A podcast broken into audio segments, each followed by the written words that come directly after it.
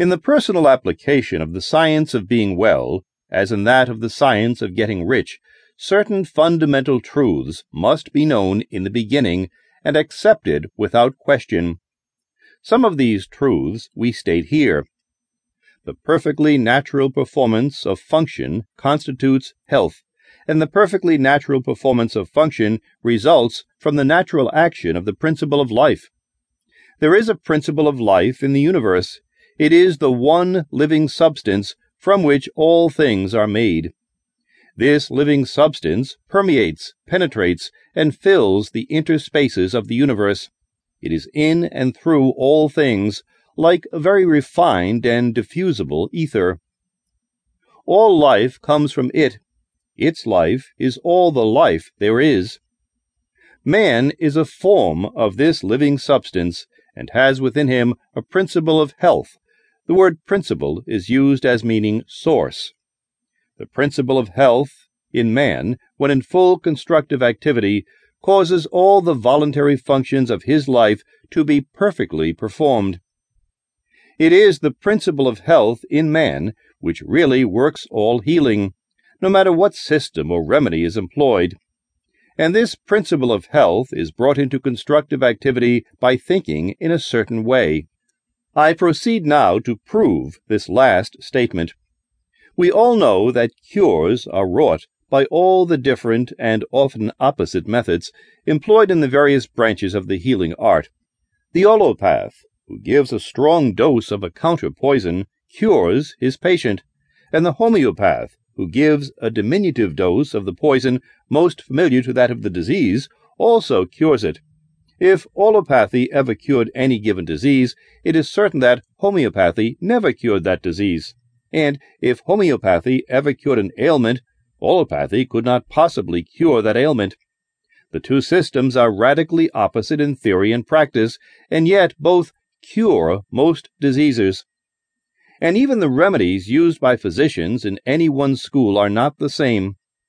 Go with a case of indigestion to half a dozen doctors and compare their prescriptions. It is more than likely that none of the ingredients of any one of them will be in the others. Must we not conclude that their patients are healed by a principle of health within themselves and not by something in the varying remedies? Not only this, but we find the same ailments cured by the osteopath with manipulations of the spine, by the faith healer with prayer, by the food scientist with bills of fare, by the Christian scientist with a formulated creed statement, by the mental scientist with affirmation, and by the hygienists with differing plans of living. What conclusion can we come to in the face of all these facts but that there is a principle of health which is the same in all people, and which really accomplishes all the cures, and that there is something in all the systems which, under favorable conditions, arouses the principle of health to action. That is, medicines, manipulations, prayers, bills of fare, affirmations, and hygienic practices cure whenever they cause the principle of health to become active, and fail whenever they do not cause it to become active. Does not all this indicate that the results depend upon the way the patient thinks about the remedy rather than upon the ingredients in the prescription? There is an old story which furnishes so good an illustration on this point that I will give it here. It is said that in the Middle Ages the bones of a saint kept in one of the monasteries were working miracles of healing. On certain days a great crowd of the afflicted gathered to touch the relics, and all who did so were healed. On the eve of one of these occasions, some sacrilegious rascal gained access to the case in which the wonder working relics were kept and stole the bones.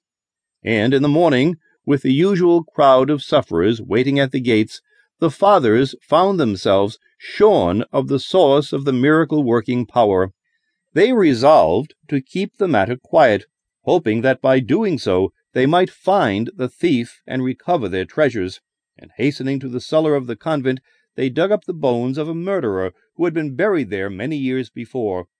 These they placed in the case, intending to make some plausible excuse for the failure of the saint to perform his usual miracles on that day.